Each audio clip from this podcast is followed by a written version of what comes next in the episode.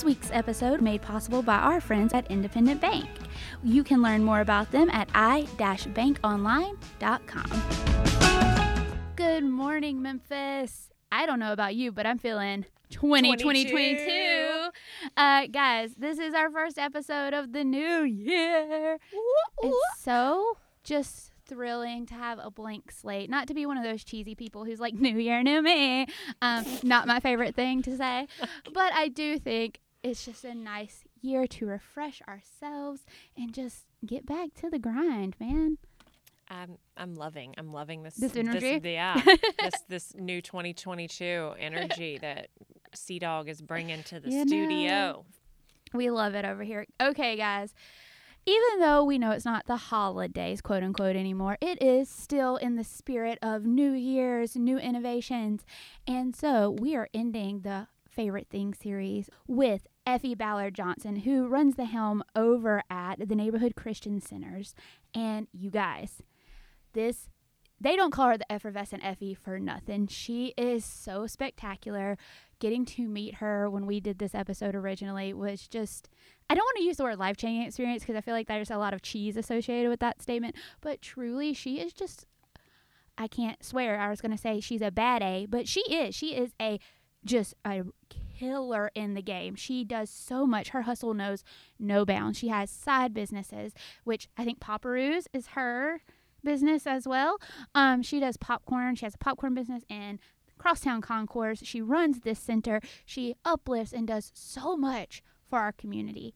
So much. And that is why when I knew we had to pick an episode, I was like, Effie is my favorite. Even though hers I knew was very long and we would have to make some edits because, again, she does a lot, but it is all worth talking about. And it was so hard to quill that down to an hour, AT. It was difficult. I'm not going to lie. When you came and you said that had to be your favorite episode, I was like, you're like, of course it is. Of course it is. Because when it originally aired on June 29th of 2020, it is one of our longest episodes to date, Christy. I don't know if you realized that. I did not. Yeah. You're welcome. It was a special. It was the gift that kept on giving to edit this down for airtime today. So the extended cut is almost an hour and 20 minutes. Oh, yes. So we had to cut it down a lot for today, but I think we still got a lot of goodness in there. And it's really exciting because she talks about her 2015 TEDx Memphis talk, Do First Years Last a Lifetime? And again, like Christy said, all of her side businesses, her family business, which is Neighborhood Christian Center, which it's just a really cool story. So and cool. I see why it is your favorite episode. I'm not going to lie. I was a little bit of a Grinch when you told me that this would be the one that we had to play. But I am glad that we get to share it again. We're putting in the work to give it to you guys again. Yeah. So without further ado, here is Effie.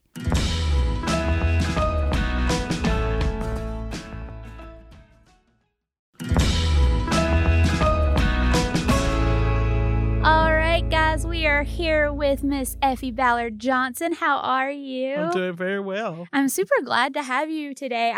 Me and Anna were talking about a little bit in the intro. I've never met you before, so me listening to your TED Talk was kind of my first introduction into you as a person, and I was just kind of taken aback because you're such a magnetic presence, especially on stage, which is, for people like me, it's hard to do because I'm petrified. Where Effie is most at home, I imagine. But it was just, I was very excited to get to bring you in and meet you today. And just in kind of looking into who you are as a person, you have such an interesting story. We'll get into the first line of that TED Talk later. I'm not going to ruin that right now.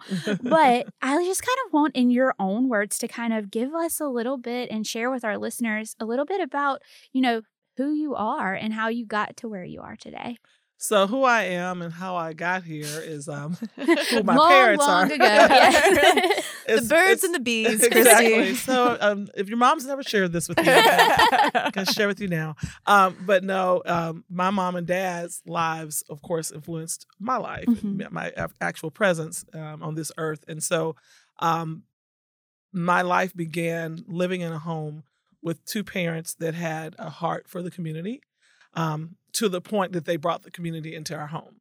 And so from birth, I knew nothing but people and serving people, in some ways creatively responding to needs, finding answers and solutions for problems. So that was just kind of who I was. My parents never made us responsible for the work that they created or were called to do, but we were in the house, so we were responsible to the work that they were doing. But my mother and my father also were very intentional about each one of my siblings and my talents and giftings. And so I was the eldest of all the children. And so my parents... Respect. Same. Yeah. Being the oldest child, it's just a thing. It's a thing you understand on a different level. It's totally different. You feel responsible for everyone.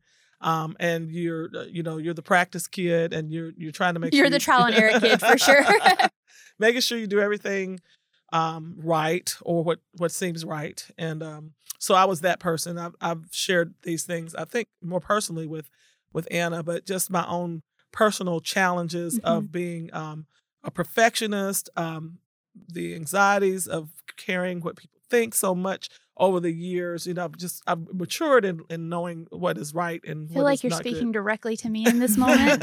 So shall we have a moment? I know. I'm like, did you come here to personally attack me today? No. I would say I'm here to personally lift you up, my sister. Love it. Thank you. But anyway, this is not the parents. My parents didn't do this to me, but it's the nature of being the firstborn, being... wanting to get all these things done, do right or whatever. But anyway, my mom invested and my dad invested in piano lessons, voice lessons. They saw that I had giftings very early. So I sang when I was around 2 or 3 years old. I was singing on radio shows. I was singing by the time I was 5 or 6. I was on WREG singing when my parents would be on interviews and things like that. So I was always the opening act for my parents. So that's kind of been my life. So when people see me now, so many years later, I'll hear people saying, oh gosh, you're everywhere. You're doing this, you're doing that.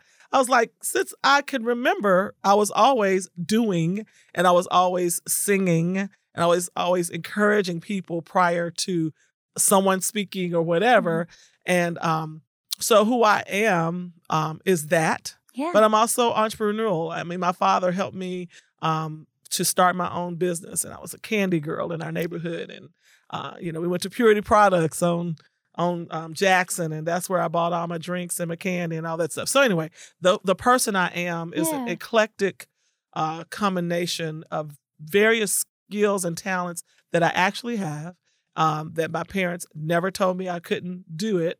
And so I've just done them. And so that's kind of who I've become over the years. Yeah, that eclectic collection, I think, is a wonderful way to describe your career, kind of what you do every day. So we're going to pluck through pieces of it, but I want to start.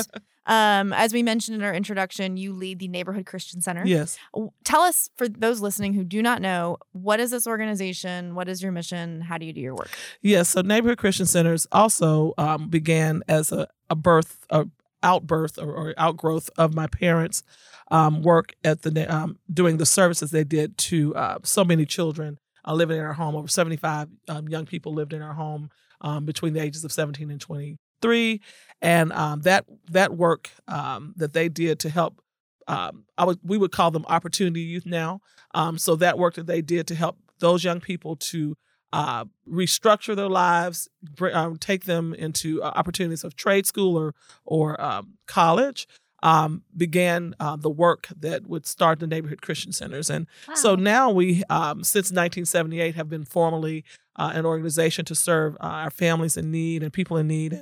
And so our primary mission is to guide those in need towards stability and sustainability through Christ-centered ministries and empowerment programs. So that's what we do from a measurement level. We have case management. We also have a significant outreach and Maslowian service portion to what we do as well. Before COVID, we were serving 40 to 50,000 people a year with a lot of Maslowian needs.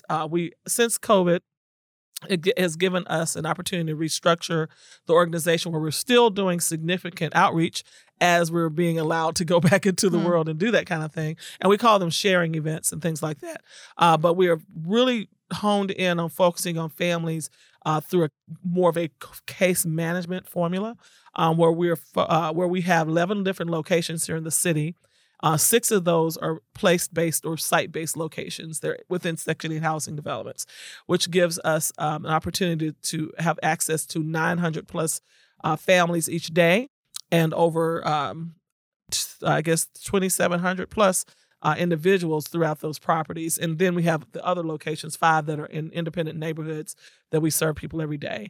And we serve in 3 different areas: adult and empowerment programs, youth programs that also incorporate empowerment, and then our compassionate services that allows us to do utility assistance, rental assistance, sometimes funeral assistances, just when a person is in a situation where a tangible gift is not going to make the difference. Mm-hmm. We have to do something more monetary. So that is what we do every day.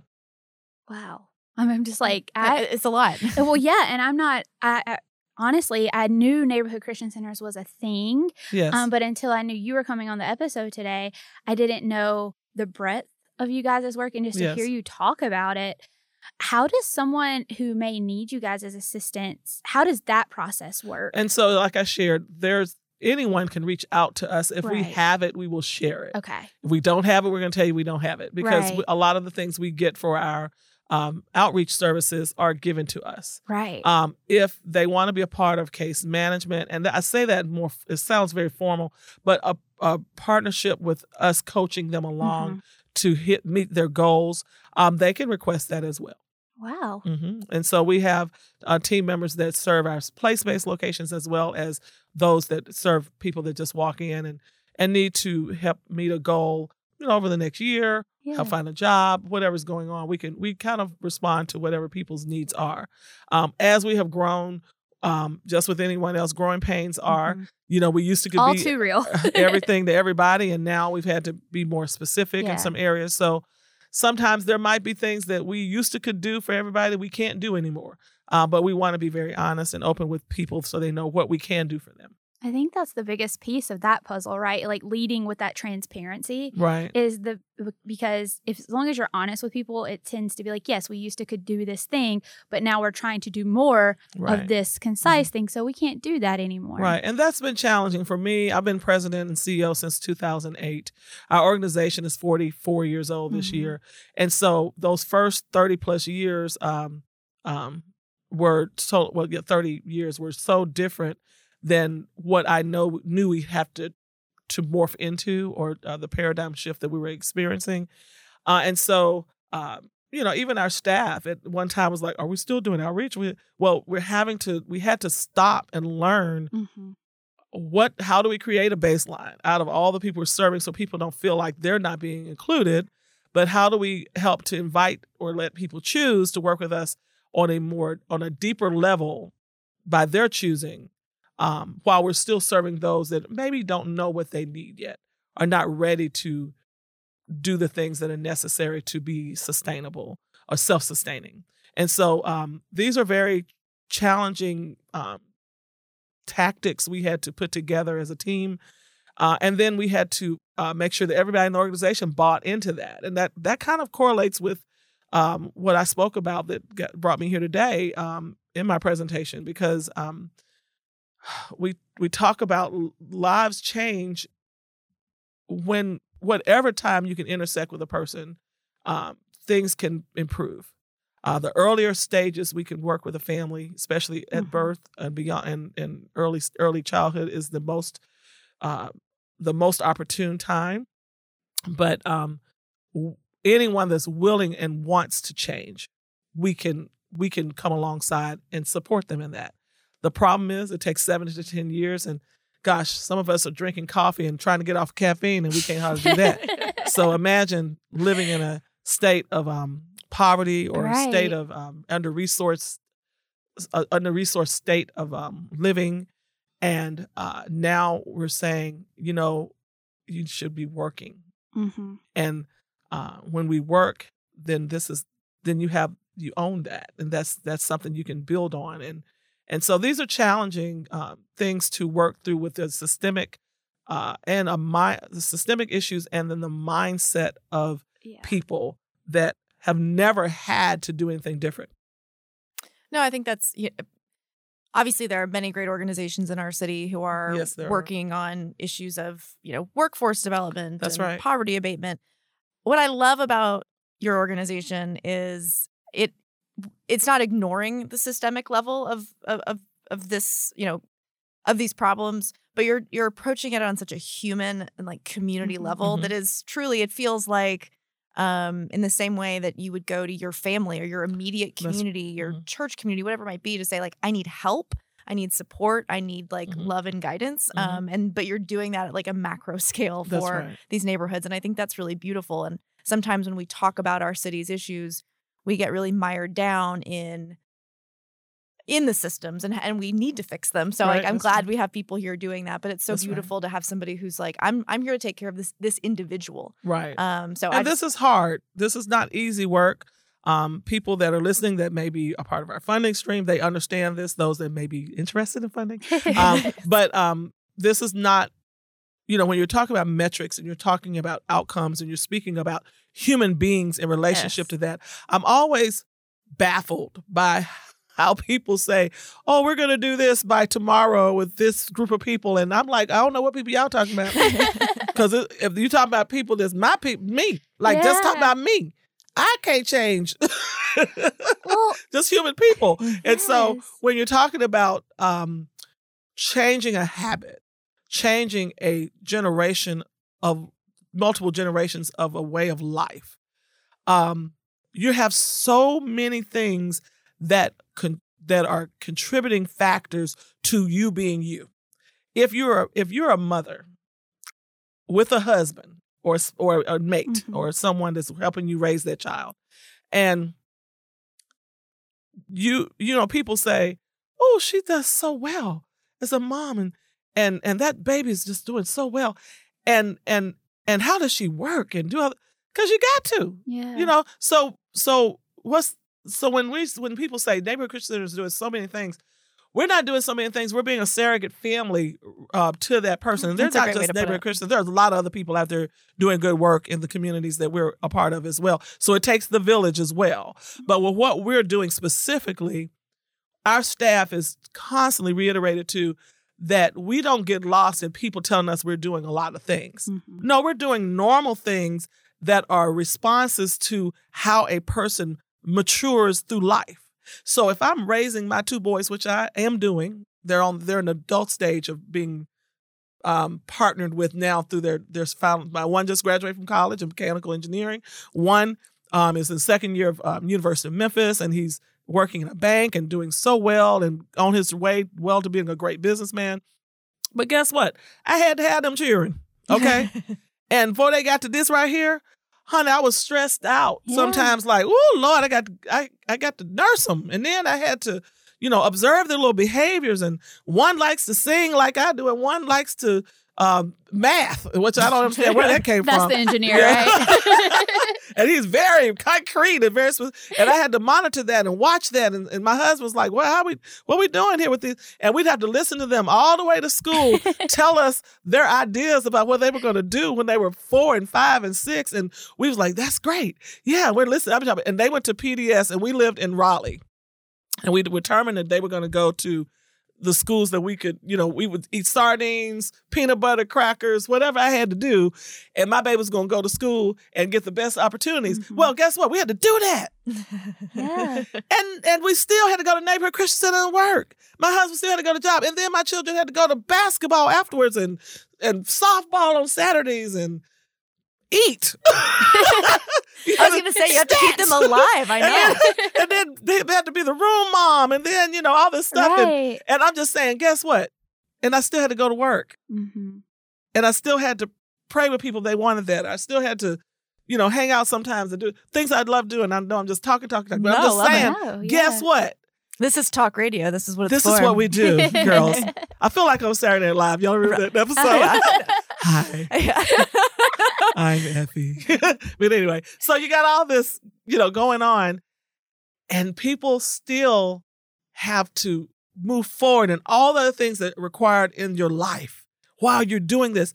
Well, if you're missing that part, and Neighborhood Christian Centers is one of the organizations in Memphis says, we're going to help you with those, mm-hmm. some of those gaps in your, that you don't even know you have. We have to do that right alongside them, like we were doing when I was putting my kid in the car and letting them talk about what all they were going to do in their whole life in 1 hour while we're getting to work, get to school, and, you know, don't forget your lunch and all those things. We're doing the same things for children and families in the same way. You need a piano lesson, baby?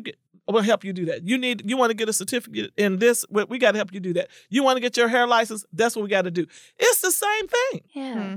Well, it's just hard. Yeah, like when your brain is in that mode of just getting day to day to day, and especially in terms of poverty, that's a whole different. It's a different. Like, but when your brain is just in that survival mode, right? You don't have time to think about all that. You don't have time to think. And I think that's something that's so wonderful to hear you speak about is you guys are really, like you said, filling that void. So you're not only helping them with things like bills, like rent, where you can step in, you're helping fill the blanks of things as simple as a music lesson. So that parent, if that's what they want to do. Right. Because sometimes they don't have some parents don't have the luxury to think about putting their kids through the things they want to do. First of all, we ain't got no money talking about no piano lesson. Right. Okay. You're talking about, I'm trying to eat. Yeah. All right. Trying to pay my rent. And you're talking about. It's need focus. And so, but guess what? If we don't focus on people, and I'm talking about, you know, piano lessons, but it might be sports. It might be whatever it is. Whatever it is that a child wants to do, whatever stage or whatever economic level or background they are from, they deserve that opportunity if at all possible, because one day they're going to be 18. They're going to be 21. They're going to be 22. And those moments are going to be missed. And when I think about my children, and then I think about that these other children are mine too. They're our children.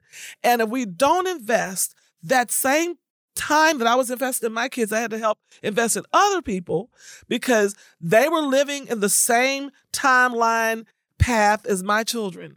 And when I could tell you, we have 40 kids that graduated from high school in the past 4 years and are graduating from high school or trade school in this next 3 months, three-year cycle. With my son's group that he graduated from college, 5 or 6 others graduated from college in his same path, and they went to different schools. I feel good about that. Yeah. Because if it's just my kid, I'm not doing it right.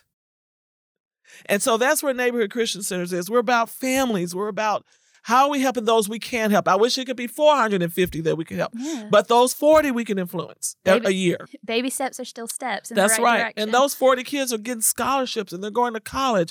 And then we have 53 students this year that are in our case management side that are matriculating through from 5th grade to 6th grade and 7th grade. So we'll have these middle school kids, and we track those children all the way through to career.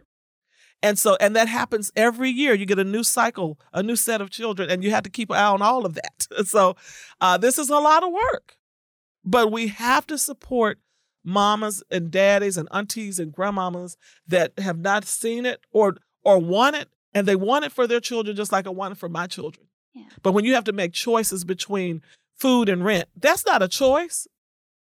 Both of those things are equal. You need the rent, you need to pay your like utility, but you need both of them. Right. You know, so how can we help lift a burden? How can we help encourage a sister or brother in our community that doesn't come from the same space I come from, but lives with the same dreams and desires that I have, and help somebody to have those opportunities? And that's what Neighborhood Christian is about. I have goosebumps right now. You're so passionate when you talk about the work, and you can tell. It's not like yes, you're a leader of the org, but it's not just that. That's the passion. You can tell that it's really your heart is that mission. Yes. And I think, yes, part of that is that your parents ingrained this in you, right? But you had to keep this. Like, you had to keep this going on. So as like a big family person myself, seeing your parents in those leadership roles in terms of the work that you guys are doing, like that you have such a heart for. Yes. What what did you see that you have kept with you the most in terms of like leadership from like observing from your mom or your dad? Well, I first have to say that I was not a great leader at the beginning of this process. I love that honesty. First, I didn't say that. There are many people that work for me. It's like, baby, you need to work on that. We love accountability around here. Baby, don't let her become president yet because she does not know what she's doing. And I'm like, you're right. And I was trying to be on Broadway, not work down the street off of Broad Street. But God had a plan. So I watched my parents work hard. So I felt like that was the most important thing, because whether a person was there or not, the mission continued on. And I learned to fill in blanks, fill in spaces wherever needed. You do what you have to do. And then as we've been blessed to have more staff and I don't have to do certain things, doesn't mean that I don't want to continue to participate. So I saw my parents never in a high tower that they could never be a part of what was happening right there in the midst of. And so I like being in the midst of. So that's one thing. My father was a man of true integrity. My mother as well, a woman of integrity. But he had no problem bringing people along and saying, let's get up under this house and fix these pipes or whatever. And then he had no problem telling you like it was. Yeah. Now, baby, you're going to work today. We're going to let you go home. You know, that kind of thing. That's the way he was. And so I'm kind of that girl. In some ways, not as he was pretty rugged. Just straightforward. He was a little too straightforward, but I was like, "Oh, Dad, you can't say all that. Can't do this. It's 21st century now. Can't do that." And God bless him. He passed on in 2008, but he was very much influenced of me. Not second guessing myself as much. Like I said, I'm a recovering apologist. And I'm just like, and I mean apologist like in apologizing. Yeah. You know, and just always like, I'm always sorry. Always saying I'm sorry for everything. And my brother said, why do you apologize for stuff you ain't even doing? I'm like, I don't know. I'm just trying to make sure everybody love me. You know, and I'm like, everybody ain't going to love you, girl. Just do what you got to do. So I learned that from my father and my mother. I call her the true OG. My mother was given away at early age, before like 6 or 7 weeks of age, and was raised by great people, but never was raised by her mom and dad. And she moved through life having to make some decisions on her own and make really quality decisions. But my mother was not a jokester. I get that more from my dad. So she has a humorous side, but my mom, she's serious, baby. She gonna do what she gotta do. And so my mom taught me not to play and be strategic and stick to it. Both of them taught me about sticking to it. So if I learned anything, it would be those things: being, work at having integrity, work at being transparent, stick to the work. If no one's doing it, you still find yourself doing it. And most of all, and I'll never forget, my father said this upon his deathbed. He said, "Know your business." He said, "You got to know your business, and you got to love people." And we were writing out our value system. He said, "Well, now all of this is good, but where's the love?" And this was a man. This was a man's man that could lift big refrigerators and move them and all this kind of stuff and couches and, and then he was like, he was the most, I'll cry all the time because my dad was a crier, not my mama. My mom watched the football games, the hockey, and my dad and I watching Star Trek. And weeping in the next room. Yeah, like, oh, this is so awesome. We love him. So that's my dad, Yeah. So, but anyway, so that's, I guess I got great things from both of them, yeah. And they'll work through me. And but like I said, in the early stages, I went through a 14-year succession plan with my mom to become president of the organization. I was like, we should say just for context, right? Your mother was running the organization before me, yes. Yeah. So in 1978, she was the first official leader of the organization. She did that for almost 31 years, and then I became president and CEO in 2008. My father worked as our COO. He taught school for 31 years, and then he came over 25 years. He spent after he retired from the school system of 31 years and gave the rest of his life doing the work at the Neighborhood Christian Center. And he passed away, leaving the office. We taken him to the hospital. He never returned.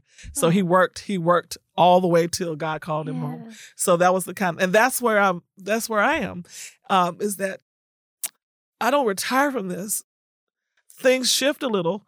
You age, remember, arthritis get to me. I can't do all the things I used to, but I'm committed to doing the work that I can do and being a thought leader in those areas, because he taught us so much. He was laying in his bed. We actually, Fleming and Associates designed our building, and they designed a suite that would allow us to have a bedroom for my father, because he had cancer about 4 years at this time, and he lived maybe 3 or 4 years after that. He was fine for a while. Then sometimes he'd have to go lay down after chemo or whatever. And people would go back to that. It was an open space where they could go to the room where he'd be laying up in the bed, giving directions and signing off on things and telling them, having team meetings. And this is stuff I saw. People, wow. You know, so you talk about commitment. Yeah. Leading by example. Leading by example. That's what he did. My mother, to this day, her arthritis is pretty bad. As she gets out of that car, well, she came and worked every day during COVID and sat in her car and worked from her car. We were on the Today Show about in November. Yeah. And they have her on the Today Show showing her in her car talking on the phone to somebody, child. And so she helps our case management team, still supports and advises them about how to do that kind of work. And so you say what's influenced me. That's what has. Did I do it all the way they've done it, or they did it at the beginning? No, I didn't. I think that's how it should be, though. I knew there were things that had to be changed as the world is changing. But in my early stages, honey, I'd stand in front of a staff meeting and say, "Come on, guys, we got to do this. No, we can't do this." And I'm crying. The folks looking like, "This is so pitiful, Lord Jesus." And I'm crying. We got to do it, people. You know. And so literally, I had to learn that. Okay, maybe I shouldn't have too many tears when I'm talking about logistics or whatever. But it was just I was. I didn't know I was going to do this for the rest of my life. I think that's a wonderful thing, though, because, like, as a leadership organization at New Memphis, I think it's just, you are a testament to that. Like, leadership is a process. It's a process. It's not something that happens overnight. No. Like, you have to take it upon yourself to...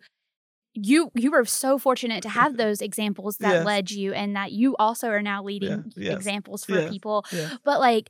You have to have those people that you look up to that can guide you. You have to have, if it's a class, you have to also take a certain ownership of your development, right? Well, New Memphis Institute at the time was Leadership Academy. Mm-hmm. I was one of the early classes in that. I wouldn't say early because y'all been around for a while, but I was back in the day. And then I had another another collaborating organization that I was a part of as well. And I did every leadership thing that was in Memphis. Let's just say that. Okay, all the leadership programs could lead you in Memphis, was there. I have done them. And if y'all got some more, let me know. I will come to know. So, but anyway, I went through all the leadership, and Leadership Academy was my first. And I think that all of them that I participated in have been very good for me. But what was unique about New Memphis Institute now is, I don't know if you still do this, but there, you had we did the Myers-Briggs, and then there was a time, I think I did the executive level.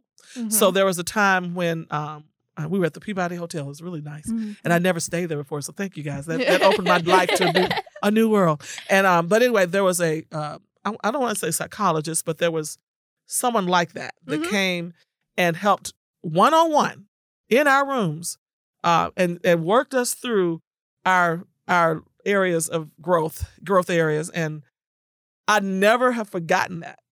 And and there were some moments I really had some tears for real. I was like, I've got to work on this. And it was like, and my Myers-Briggs, everyone else was like, you have the median level, and so you can be above it or over it. So everything I was what I was, but all on the top of the line. Like you're at the far end. Shocking. I know, you can't believe it. I was like, everything I was the extreme, and so I started appreciating that that's okay. Yes. That I could be I could be on that level. Just function with excellence, whatever level you're on. Use your gifts. This is a good transition, because I think what I would call your day job, although like in these days, I know you're doing your work day job, love it year-round, but I know 24-hour thinking about investing in other people and developing others. Yes, I will say. I mean, Effie, as we've insinuated, has a number of irons in the fire. In addition to being a singer-songwriter and a performer. She is the founder of Popparoo's Popcorn, Poppin' Popparoo's, which is a personal fave. But I know you have a new, in the pantheon of your entrepreneurial endeavors, you have a new project that I think is really interesting, and it takes everything you've just been talking about and kind of distills it into something that somebody can access and benefit from. So tell us a little bit about this project. Well, Hustlenomics, I believe what you're alluding to. Hustlenomics, yes. First of all, can we just take a moment to appreciate that name? Yes, it is actually the name of something that I get to own, trademark. But, I love it. Hustlenomics came about because I would hear so many people telling me, they knew me from so many different, like some people would see me singing somewhere, like all of a sudden say, I thought you were the popcorn lady. Or they'd see me selling popcorn and say, like, my hustle knows no bounds. That's right. I thought you sang at Hope or whatever, you know. And then they'll see me, you know, singing or doing popcorn. No, I'm sorry. They'll see me doing the Neighborhood Christian Center and they'll say, I thought you know. I thought you were that singing popcorn lady. Exactly. I thought that's what you did. And then I also, you know, do speaking engagements and consulting work. And so it throws people off because I'll talk about metrics or outcomes or, you know, baselines and things like that. And they'll be like, but I thought you did popcorn. So after a while, I said, no, baby, it's just a hustle. And you got to have multiple streams of income. I don't care who you are. And if you look at those that have means, great level of means, they are not getting their dollars or maintaining that worth from one stream. And no matter what level you're on, you can appreciate that and have to know, where can I function and still do that? Where there's two streams or more, but never one. Because what is the old adage? Don't put all your eggs into one basket. And it's not that you can't be in this new Memphis Institute basket only, but you should have other things that are helping, you know, that you're using your other giftings as you're doing this, because anything can happen. And so I learned that from my parents as well. My father did welding. He was a teacher. He did welding in the summer. We all helped him cut grass. We cut trees. My mother was selling cars and telling people, go get a car over here because she get a $100 gift card. Whatever she was doing, she just did hustle, baby. Yeah. And so people said, oh, you're a hustler. I was like, I guess I am. And then I said, you know, then I continued to grow that into a brand of Hustlenomics. And then the definition of Hustlenomics in regards to the hustleature opposed to the entrepreneur is that I would call it the pre-entree or the entree into being a true entrepreneur. Oh. And a hustleature, and I probably have advanced from that now. Some people call me what do they call me? I can't remember. There's so many names. But anyway. Oh, gosh. It'll come to you later. A serial entrepreneur, something like that. I like that. But I was like, nah, baby, I'm a mogul now. You know, but anyway, I'm speaking it as though it is already, but it's going to get there. You got to manifest it. It's got to manifest it. I'm a mogul, you know. But a hustleature is a person who can't necessarily get funding. You can't go get a loan from a bank, but you have a gift or talent that can create money, small dollars, small streams, including doing another job. So hustling doesn't mean that you have to create the work. It means you've learned how to do multiple things and still do your main work well. So if you can't do all of them well, don't do them, because the person paying you your real money, you still got to do their job. And so that's where Hustlenomics comes from, is that if you're hustling, people got to know you as doing quality work in all of those areas. And then those dollars over a period of time begin to give you the foundation for you building your business, and then hopefully attaining credit and doing all the things you need to do to run a viable company. And so that is what happened for me. Starting off, you know, Candy Girl, and then moving on from there to, I had a store called Everything, Thang, and I sold everything. And it was right here on Main Street. It was a little glass building. One man, he was selling art on one side, and I had my store on the other side, and we sold purses, earrings, tuna fish, whatever. I'm just making that up. But we sold whatever. a little bit of everything. Whatever people wanted. That was like, we sell that too. You know, and I had me one little employee, and I was in college. And so I was hustling. And that just kept building me on to the next thing, to the next thing, to the next thing. And then I wanted my children to see how things start from scratch, because they only have known Neighborhood Christian Centers in the state that pretty much is in now. They've only known me. I braided hair for many, many years. They've only known those things about me. And they were established, because anything I'm going to do it well. I'm going to have many people coming to it if I'm going to be involved. And so that's what they think. They just think that's normal. And I was like, that's not normal. And so in 2014, I started Popparoo's, or Touchstone Enterprises, which is an umbrella for Popparoo's. And we started with vending popcorn. And honey, I ain't know how to pop no popcorn. I found somebody in a whole nother state. I was like, can y'all send us popcorn we can sell? The problem that nobody knew who I was. Right. So the popcorn was going stale. I'd had to buy more. I was like, I ain't making no money. I can't keep buying popcorn. Then we had a wonderful company in Memphis that started helping us a little bit. But it was the same issue. And it forced me, and nobody's going to teach you how to do. One thing about hustling is, as you grow and become an entrepreneur, in order for you to do certain things, you're going to have to learn to do it on your own. No one is going to tell you. They're not going to tell you because you're competition. So why am I going to tell you how to do what I do? And so I had to go on YouTubes and research and do all the things and burn my arms up and all kinds of stuff, literally. Because let me tell you, caramel popcorn, if it gets on your, it's like molten lava on your skin. If it and you think you're gonna blow it off, oh, it doesn't blow off. Just let you know that for first. You're just cooling it down at that point. Baby, it's like this is gonna hurt. But anyway, so I had to learn all those things, and it probably took me about 3 or 4 years to learn it and perfect it, and then began to do the work that I'm doing now. And I'm so thankful for those that are resurging from COVID and using Popparoo's. And we need y'all's business so I can keep on paying people. Praise God. But that's the hustle of true peace. So now I have a Hustlenomics. Hopefully, I would call it podcast, but there's going to be a little the airing of my I guess would you call it podcast? I don't know. We're what are you going to do, like webisodes type of thing? So Lipscomb and Pitts, where Jeremy Park is helping me produce. So he's putting my stuff out there, and so I'm doing those. We're getting ready. We're working on them now, and they'll be released to just kind of encourage people in the different areas. And it will talks about the different highs and lows of hustling or building a business. It's not just, what you see. It's like when I leave here, I have to go fix some stuff. I got to go make sure payroll is right. I got to do this and I got to do that while I'm doing my ministry work. And while I got to learn a song, I got to go sing, whatever it is. Hustling is all of that. And sometimes it gets tough. But you better not forget to pay them sales taxes on the 20th. I think God in Texas. Yes. Right. And I think that the cool thing is too, like with everything you just said, right? You're putting yourself out there in a very vulnerable way. It's very vulnerable. And not everyone's going to be so lucky to be successful every time, right? No. Like sometimes you are going to fail, but I think if you view that failure as a learning experience, even though it'll be hard, I think that is something people will be able to take. And then when you launch these with City Current, I think they call them, I'm not sure their name for them, it's like webisodes. They do kind of like a online visual component. It has a visual piece to it. Yes. And so I think as you do those episodes, I think it'll be very interesting to see you apply your gifts in that light. Yeah, you might have to come tutor me on some of this application. You sound like you know more what you're talking about than I do. I will happily tutor you. This is your side hustle now. So that's your side. I have created you a side hustle. I love a side hustle. Right.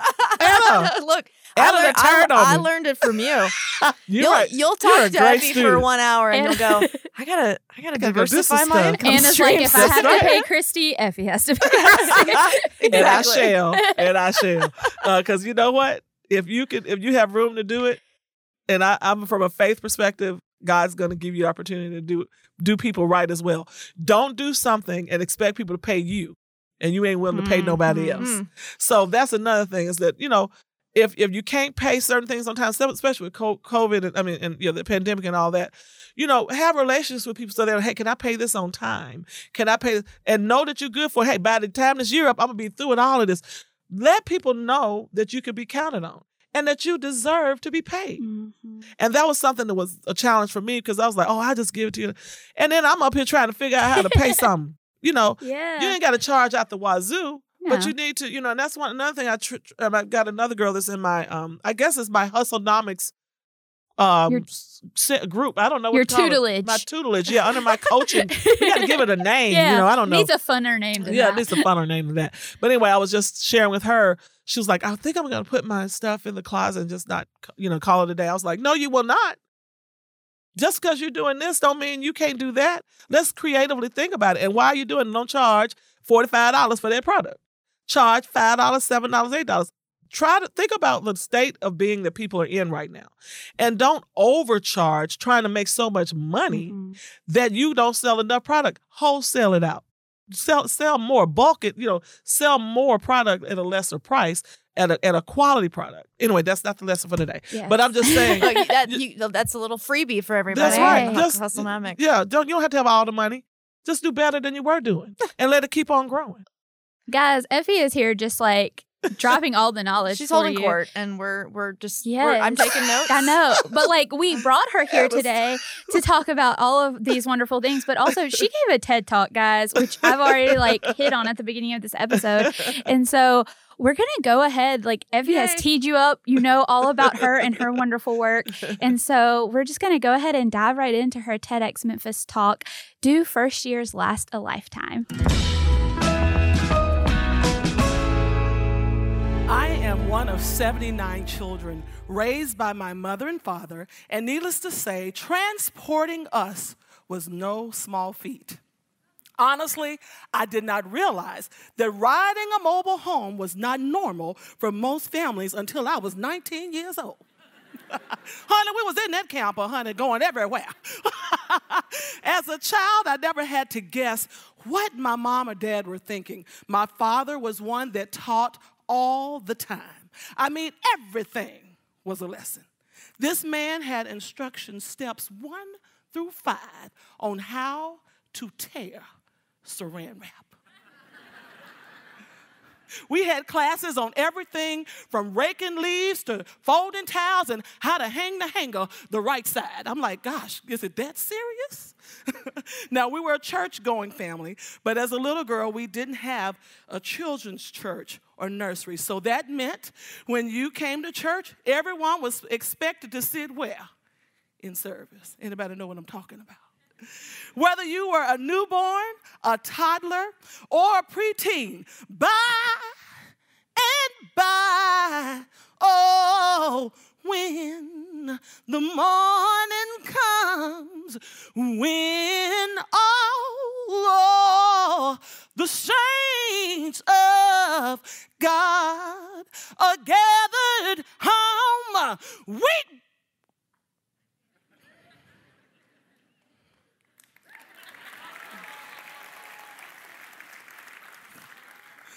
I was hoping you were going to feel uncomfortable, because my point was, if you're feeling uncomfortable right now, that was exactly how we felt when my mom was staring at us if we was acting up in church. You know what I'm saying? That look. Whether she was in mid-sentence, mid-prayer, or mid-song, that stare was all we needed to get our little selves back in order. But what if your life was all but orderly? What if your start was all but orderly? 1 in 5 of our city's children go to bed hungry every night, with only 33% of our children kindergarten ready. And across our country, nearly half of all babies born each year are born in poverty. Living a life that starts from day one in poverty lends itself to constantly being in crisis mode. Where I work, it's not uncommon for a mom along with her newborn to make us her first stop on their way home from the hospital to pick up diapers or other necessities. So here is poverty, overshadowing that baby before he or she ever makes it home for the first time. One message we constantly communicate to those we serve is that properly touching, talking, reading, and playing with your child is the key to their first critical years of development, because I firmly believe that our first years do last a lifetime, or 20 years to life. Science tells us that the first 3 years of life are crucial in the development of the human brain, the child's brain. And while I'm no scientist, I know the brain has billions of neurons firing. And those neurons form trillions of synapses. I know that early brain development is built upon stimulus and response model, and that 80% of the volume of a brain is formed by the time a child is 3 years old. It has also been proven that brain development is highly influenced by one's environment. Understanding that positive events reinforce positive wiring and negative events have the opposite effect. This wiring influences cognitive, social, and emotional development. Now, maybe some of you already know about brain development, but I did not understand the importance. I just kind of thought kids automatically should be valued, productive, morally centered, and basically happy, because that's the way I was raised, in the camp and, everywhere else we were. But for some, it's not that simple. What may seem as a simple act for some may be a great feat to others. Believing that a child is a child and they'll just turn out fine because when they get to kindergarten, they'll take care of it. Often saying the school will be the place that it'll get taken care of. Often saying things like, I have other children. I've got to keep a roof over everybody's head. Food's got to be put on the table. And that takes up every day, all of my day, and I ain't got time to think about nothing else. Ain't nobody got time for that. Now, it may seem cliche, but this is a harsh reality that we who serve the poor and underserved encounter every day. Helping folks is hard. And while I can do this for a minute, I have to say, today I'm thinking about folks we've got to help, and I don't have an answer. It's messy. And sometimes in each case, every case is tougher and tougher than the one that comes next. The one that came before is hard, then the next, and then the next. And sometimes all you can do is pray for help to figure it out, because you can't create a program for everything. The good news is that negative experiences can be rerouted and correction can take place. I personally lived in a home where my biological siblings and I were raised along 75 other siblings with no government assistance, and my parents didn't have much money. Some came because they were seeking guidance, support, or needed a different environment. Others had lost their parents. And then we had those that were there because of alcohol abuse, drug abuse, neglect, and the list goes on and on. Whatever the situation, my parents made a decision to invest not only their resources, but they gave their time and to help wherever they could. I personally witnessed my siblings experience compassion and nurture that sometimes they had never experienced before, some exhibiting a tough shell because of the resilience needed for them to survive on the streets or fend for themselves in their own home. Imagine finding yourself responsible for 3 other siblings because your mom has checked out of life and you're only 5 years old. It sounds unreal, but it's true. What in the world do you do with the anger and the lack of connection? Because your first years were hijacked, and all you know is, if I'm hungry, I'm going to steal it. But over time, the negative turned into positive, and those with significant challenges experience a rebirth of sorts, where the resilience combined with intentional parenting redirected the trajectory, unfolding new and life-giving possibilities. The sad, sometimes horrible memories were still there, but for the first time, they could truly experience a positive life. Of those who experienced the most challenges, total recovery was not a reality, because their early years had affected them so much, so negatively. They may have experienced an improved life, but it was not a correction course. It was already too late. This is not a race problem. This is a human problem. And our society, our America, is only as strong as the life that has the greatest need. I have sisters and brothers all over the United States who live productive lives now. But to see that reality took me 47 years and counting. Hallelujah. Time is precious. It's a commodity. And in the plight to help young lives thrive, we have to do more than just give it to somebody else to do. I love working with youth, and every summer, I love introducing them to new people, new ideas, productions, and things like that.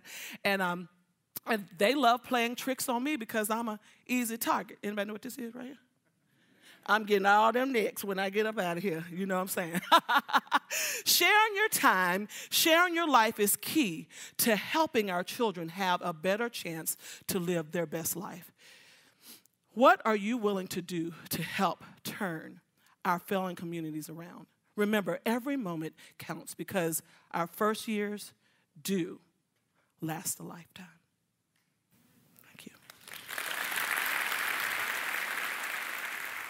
All right, guys, you just heard Effie's TED Talk, Do First Years Last a Lifetime? And we've had all this time with you already, but also, like, as I've already talked about, like, my first experience hearing you speak was watching your TED Talk. And the first thing out of your mouth is that I am one of 79 children. Yes. And I was like, I don't. She's just trying to do math. Yeah, right I was now. Like, how? And then your mama started having babies. I was like, how many? Whatever. But no, like as you listen to your TED Talk, you know, you immediately get our attention with yes. just that statement, and yes. then also your. I know I've already talked about you being so magnetic, but like your presence on stage, you could just tell that you were there to bring a message, and you were just so. Present. So have you always been such a dynamic speaker? You know, I didn't know if I was even then. So there you go. I have grown into myself. When I look back at the girl that I was, I have a lisp. I work very hard to speak properly with the proper English, but, you know, throw in Ebonics every now and then.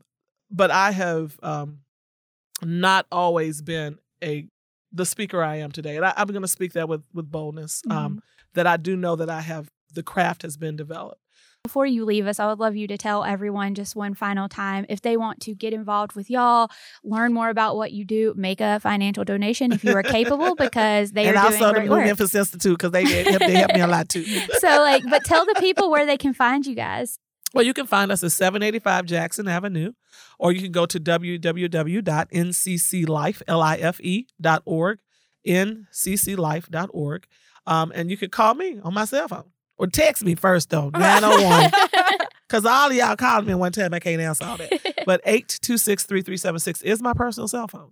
So if you text me... That's how you know she's serious about this work, guys. She just handed out her personal phone number. Yeah, you can text me.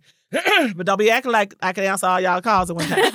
And then say where you heard this number from. Yeah. Yes, please say. Because I'm like, do y'all want popcorn? Is y'all trying to donate to the food pantry? Or what y'all... So, yeah, so make sure I know why you're reaching out. Just lead the text message with, meanwhile in Memphis, send me. Yeah. Yes. Well, Effie, a delight to have you. Thank you for taking the time to do this today. As we've learned, you are a very busy woman. So we'll hope to have you back on soon. And thank you for pouring your work into the TED Talk as well. Well, thank you. It's my pleasure. I hope that I said something worthwhile. You said great. More than something worthwhile. You said a lot of something. So It was so nice to meet you and have a great day. Well, thank you. Thank you for your... Guys, you heard it, the episode with Effie. I know we had to cut it a little short because, again, you heard what AT was saying at the top. She is, like, ruining the day that I was born.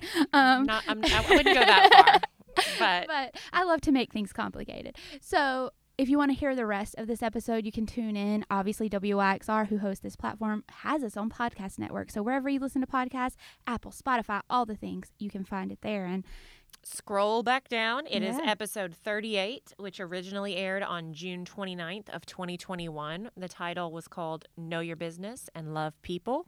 Yeah. So I promise you do want to hear the rest of it. It is not our longest episode by accident. Yeah. So we did have to cut it a little bit short. And so I know you will want to log in and rehear everything. We'll be sure to try and link it in our social posts as well. So it will be easy and clickable. And you know what? If you're not following us, that's on you. Follow us at The New Memphis, and we'll see you next time. For our first guest of 2022. Woo! Till next week. Bye. This week's episode was made possible by our friends at Independent Bank. You can learn more about them at i-bankonline.com.